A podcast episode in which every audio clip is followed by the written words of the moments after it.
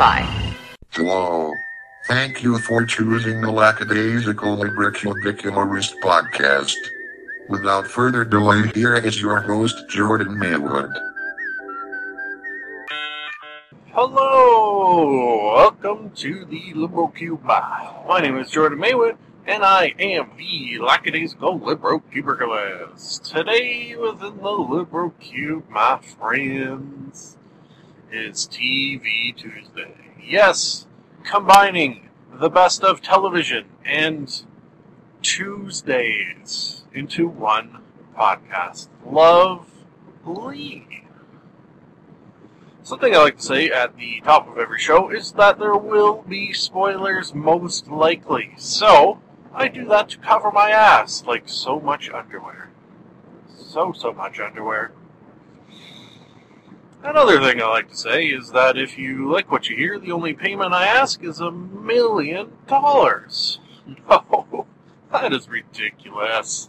The only payment I ask is perhaps you pass the podcast on to a friend. Perhaps you rate, subscribe, and comment in iTunes because that is what helps others find the podcast. Those things. Hmm. So why not do it? I can't think of a reason. And you should not try to think of one because we don't have time or reason within the Libro Cube. Today, no, no, no, we have to hop right in to television, of course, after today's sponsor, which is the Adama and Hanks Bible Study Camp and Snake Hibernacula. Once again, today's sponsor is the Adama and Hanks Bible Study Camp and Snake Hibernacula. Item the first is Dexter Season 6, Episode as they say in France and Quebec.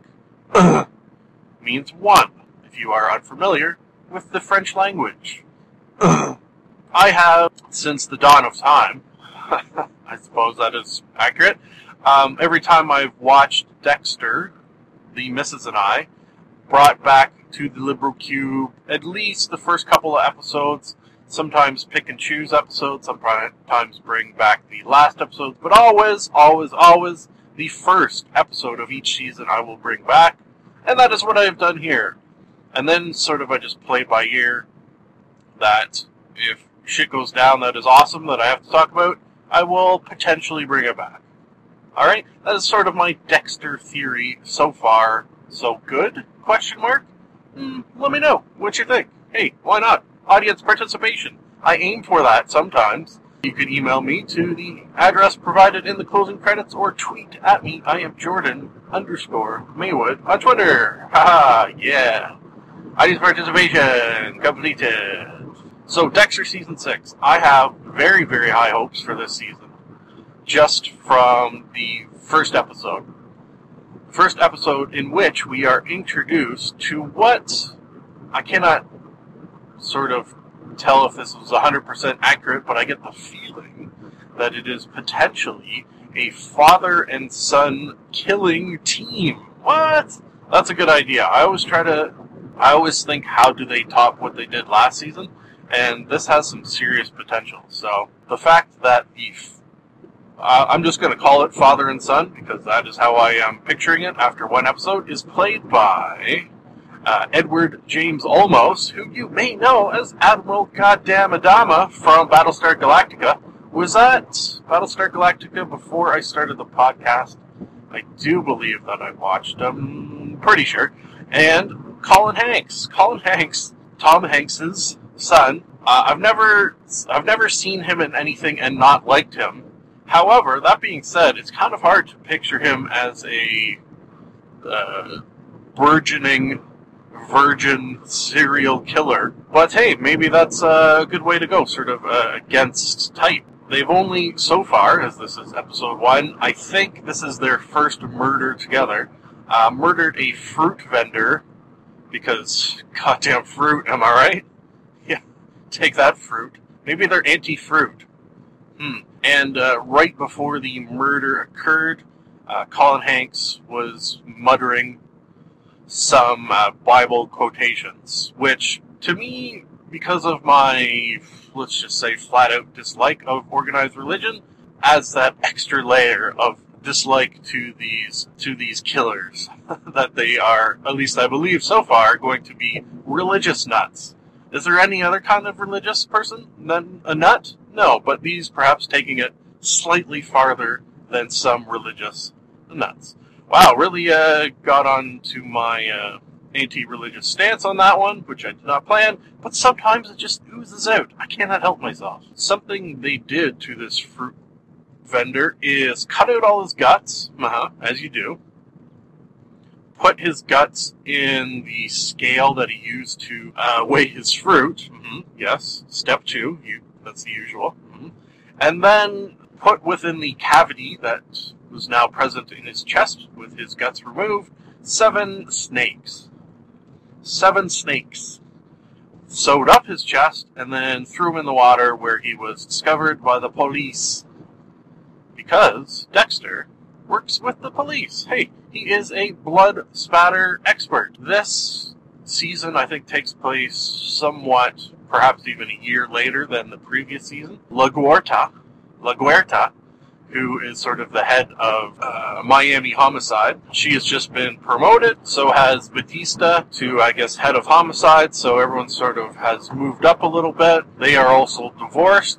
Uh, I think I've spoke of quite often when I speak of Dexter that sometimes the sort of additional stories, such as LaGuerta and Batista, feel uh, a little tacked on and not really completely necessary to the television show. Uh, I guess you have to have story A and story B, but sometimes it feels like it's a struggle for the writers to get it in there. That being said, the Missus and I, huge, huge Batista fans because we enjoy very, very much making fun of his accent.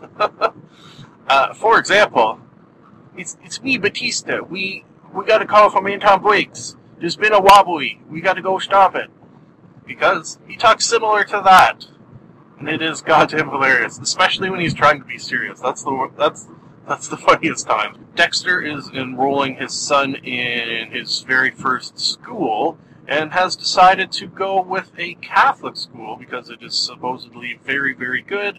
Uh, people tend to go on to Ivy League educations who go to this uh, friggin' day school when they're toddlers. I don't know how they've proven that, but I suppose they can. So I think that's going to possibly come into play. The fact that his son is now attending a Catholic school combined with that the serial killers are religious in some sense. Lastly, as Dexter does, they will sort of have one season uber bad guy, as like as I like to call him, and that is Odama or Adama. that is Olmos and Hanks whereas each individual episode will quite often have a smaller bad guy. In this case, it was someone Dexter went to high school with, which I was kind of surprised just for the reason that he tries to not kill people that he has any connection with because that will get you caught, and he's normally much more careful than that. However, this guy killed his wife, his wife who during Dexter's high school years was one of the very few people who was ever nice to him because he was, as you can imagine, a bit of a freak. So he uh, decided to combine revenge with his high school reunion. Uh, Dexter at his high school reunion is probably, and I think the missus would agree, the funniest, uh, the funniest happenings of any Dexter episode so far up into season six. I recommend season six, episode one, just for the fact to see Dexter at his high school reunion, and the fact that because he's sort of been in the news and he has kind of a cool job, he finds himself popular, popular for the first time, and he, after sort of the advice of his, let's just say ghost dad, because that's funny, decides to enjoy it a little bit. Gets his dance on. I was expecting him and would have lost my shit if he had done the old point, point at somebody and do the gun. That, you know what I mean? Okay. So let's leave it at that. Dexter doing the old point and gun finger thing. Yeah, because that's funny to picture. Moving on to television show the second. I have three today. BTW, by the way. This one is The Office. Yeah, the missus and I have restarted our watching after a quite long hiatus of season 9. We watched episode 3 and 4. 3 and 4. In episode 3, episode 3 started off with a scene that, as soon as it happened, the missus and I were like, why did we put a hiatus on watching this? Because this is goddamn the funniest thing I've ever seen. Uh, if you are unfamiliar with the show, which would be sort of surprising, I think, Jim, Jim Halpert, will pay will play practical jokes on Dwight, Dwight, Dwight Schrute.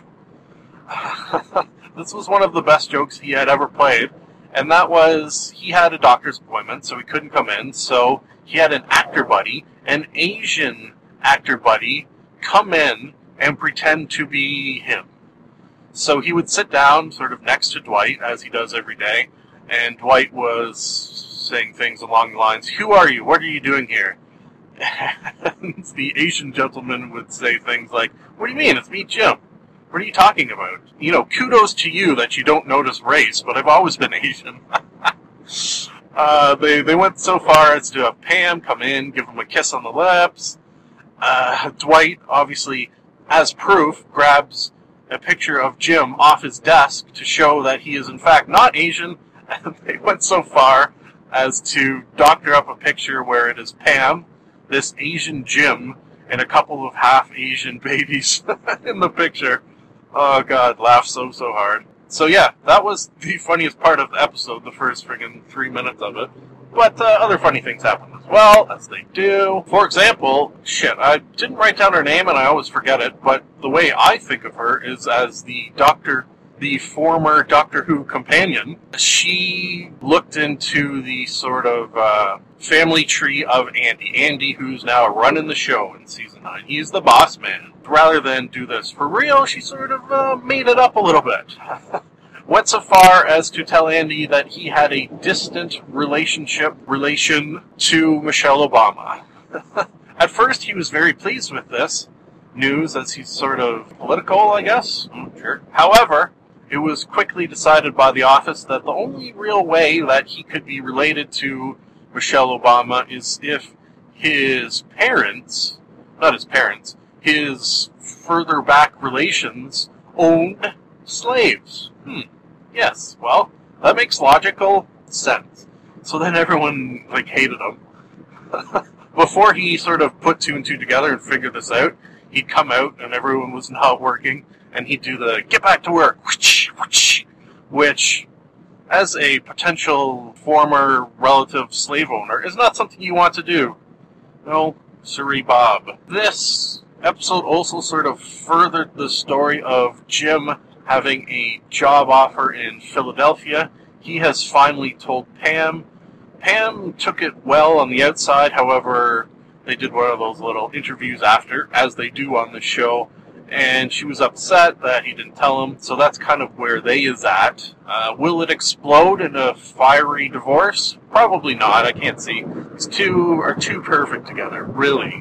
Which takes us to episode 4 of season 9, in which Jim is on a mission to, I don't think make it up to Pam, but just to do super, super nice things for her because he believes she is the nicest, most understanding wife ever. However, I got news for you, Jim. That is my wife.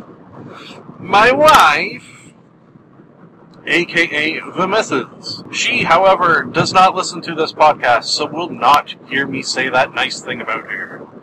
Damn her to heck. This episode starts off with them measuring the office because apparently, and I don't know how accurate this is scientifically, which I always sort of go to for some reason. Look for scientific accuracy in my half hour long comedies, of course. Uh, the wires within the building that this office is located are not sort of uh, shielded, not um, insulated, so they're giving off a lot of uh, EM, electromagnetic electrics. Mm. Because Dwight now owns the building, Jim sort of forces him through trickery to do something about it. He believes that if he does this, he will get a week off, a paid week off. However, Dwight is not so easily fooled and brings in the work bus, which is a bus you can rent, uh, filled with tiny little cubicle desk almost things where computers and uncomfortable chairs are located that the entire office can cram into and do work. Huh. Does that exist? A work bus? I don't know. Jim Jim is upset that his plan has been foiled. Uh, upset further that he was doing it in order to get Pam something that she desired, which was a paid week off. Now he decides that the only thing to make it up to Pam is to take the work bus to a pie shop far away and get some delicious pie. To get delicious pies is the story of this episode, a pie trip, if you will. There is various chanting of pies, pies, pies, pies. Uh, I think the highlight of this episode for me was uh, I've mentioned most times, a lot of times when I talk about The Office, that my favorite character is Creed. So, as driving to this pie shop, they see a hitchhiker. The hitchhiker is, turns out to be, Mr. Creed Bratton. Creed Bratton, who then hops in the bus and, and before looking at everyone says, Oh man, thanks for picking me up. I was playing hooky from work and then he sort of gazes and finds that his entire work is within this bus. the look on his face was priceless. Well, perhaps you could put a price tag on it, but it would be very, very high. Hmm. Folks, I am at work, so I'm going to stop talking. Well, I'm probably going to talk in work, because part of my job involves talking, so, you know, there's that. However, I have one television show and I will just say, as a sort of tease, prepare to get your hearts warmed, because I will be back in eight hours to talk about it. Yeah. Of course, I should say though. Love you, dearies. Love you, dearies. I'm a fool to do your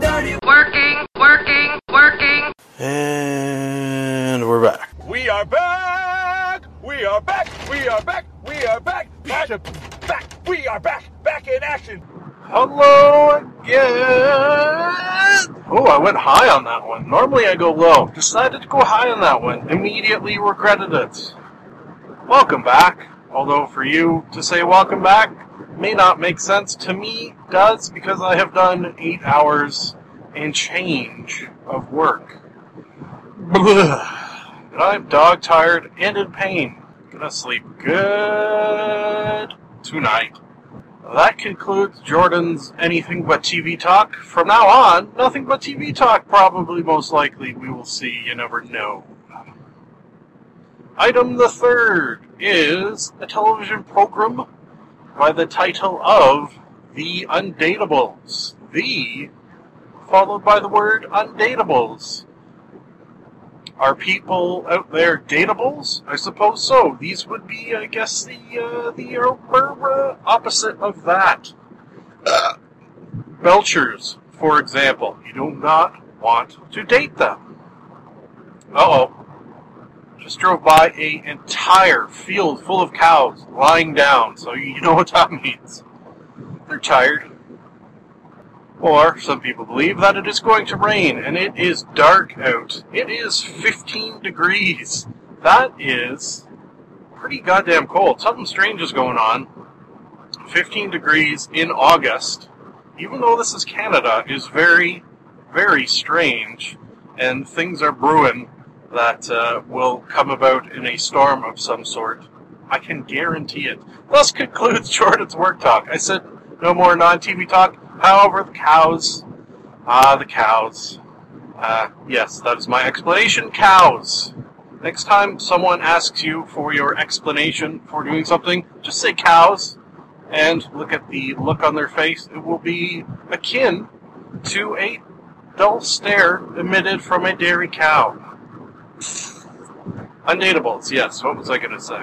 This is sort of, for me, the heartwarming portion of this podcast because I'm fairly certain I've brought the show back before. What it is is uh, takes place in Great Britain, specifically. I think everyone I've seen sort of in and around London, for the most part, and it is a reality slash documentary about a dating service, or I think perhaps more accurately, a series of dating services within this area that either will cater or primarily cater to people with quote unquote learning disabilities or deformities or sort of things of that nature. Hence the title, Undateables. Now, that title is a little uh, misleading because this is a show about how they are getting dates.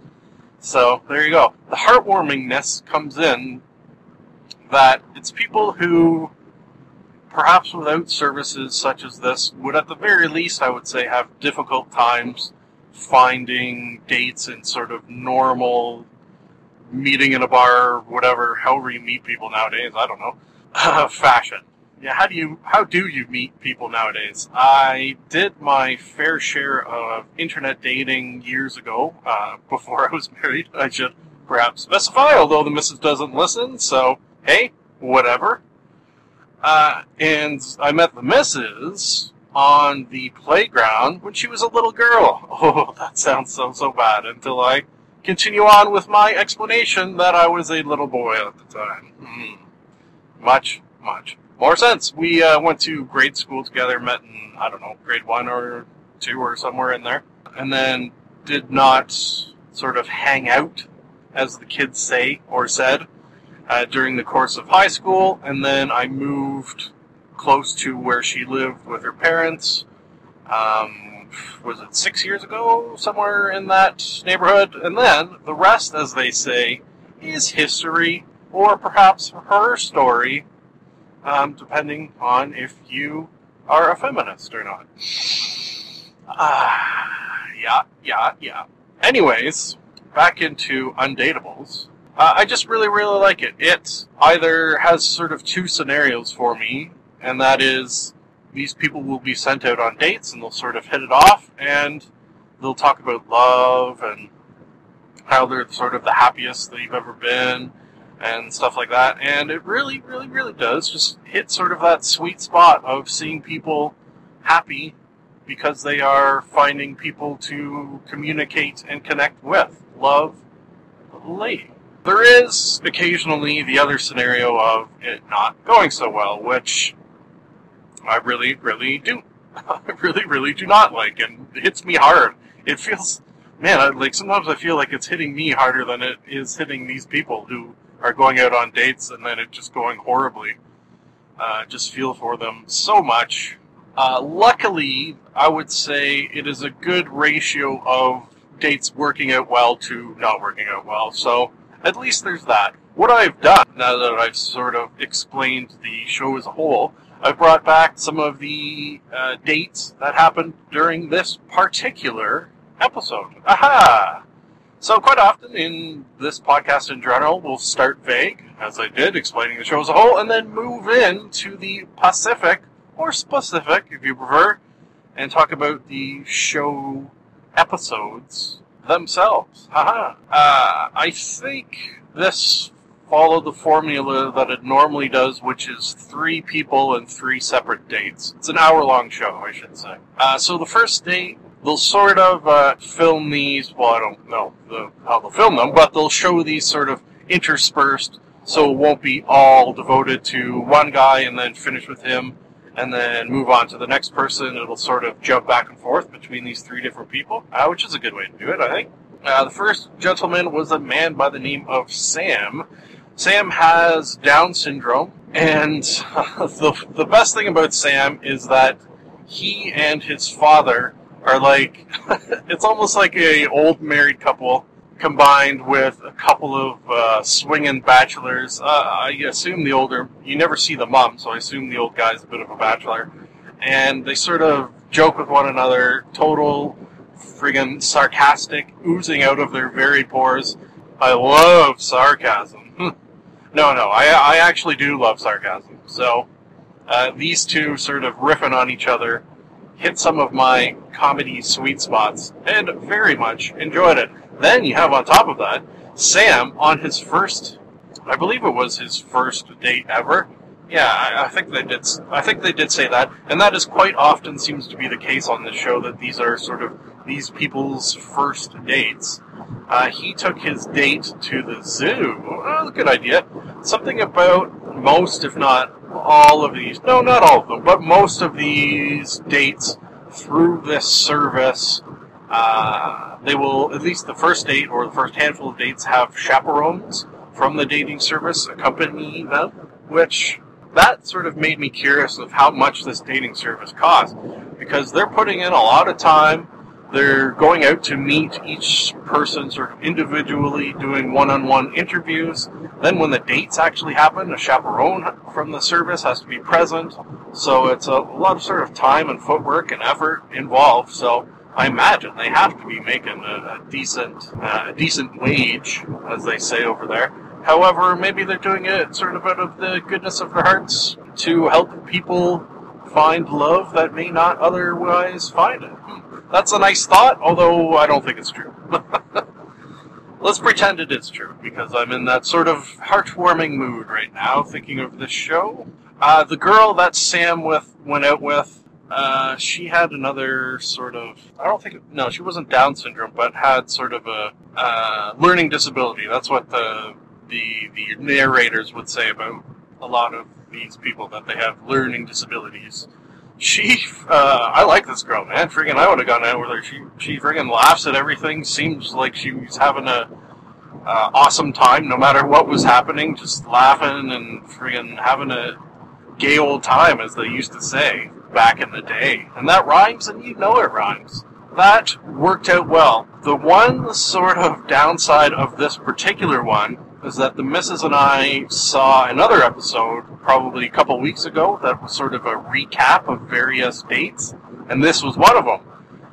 So at the end of this episode, they started dating regularly and were quote unquote boyfriend and girlfriend. However, I kind of now know that it didn't work out in the long haul, which saddens me, but as they say, better to have loved and lost than to never have loved at all. So there you go. The next one was a guy by the name of Hayden. He had a sort of facial deformity brought on by a uh, sort of genetic disease, I guess it was, called Crouzon syndrome, which uh, kind of it was one side of his face was basically just uh, lower than the other. I, I think is kind of the easiest way to explain it. When he had actually, he wore his hair in such a way that it would cover a lot, a portion of his face. Kind of looked a little emo with that haircut, actually.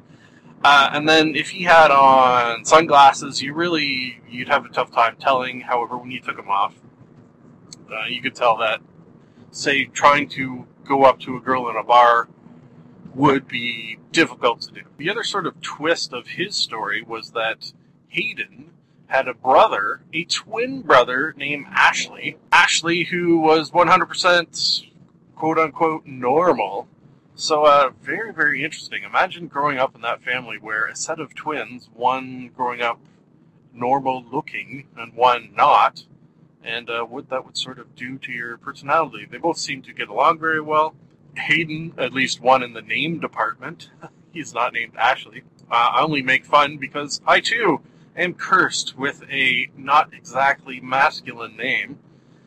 Ugh. His date did not go as well. Well, it, it seemed to go well. Uh, what they did was actually kind of cool. They went on, I don't know if it's the world's biggest Ferris wheel, but that sort of giant Ferris wheel in London that goes many, many stories tall. Him and his date went up on that thing. Uh, there were some tense moments on that because apparently he has some hearing problems, I guess because of this deformity. And for quite a period on this, maybe had something to do with the change in height, uh, he couldn't hear. So slowed the date down a bit. Uh, something interesting about this, and I suppose, was the fact that, from the sounds of it, this girl who went out with him would have done so again. However, he sort of called it off. So, despite it being his first date and his him sort of getting his feet wet in the dating pool for the very first time, he didn't uh, immediately fall in love with his very first date. So, I think smart on him to uh, you know see what's out there, but you gotta do it. Lastly, was a girl by the name of Callie. Callie had something called Williams syndrome, which uh, is sort of otherwise known as sometimes uh, elfin syndrome, which apparently makes you have sort of elfin features and also gives you a bit of a learning disability as well. Something that this syndrome, according to Callie as well as her mother, does is if you have it, no matter of sort of your birth parents, your race, your gender, whatever, you're all going to sort of have very, very similar features. So, kind of an interesting, just from a scientific point of view, that in no way a genetic abnormality, let's call it, could cause unrelated people to look like one another. Hmm. Interesting stuff.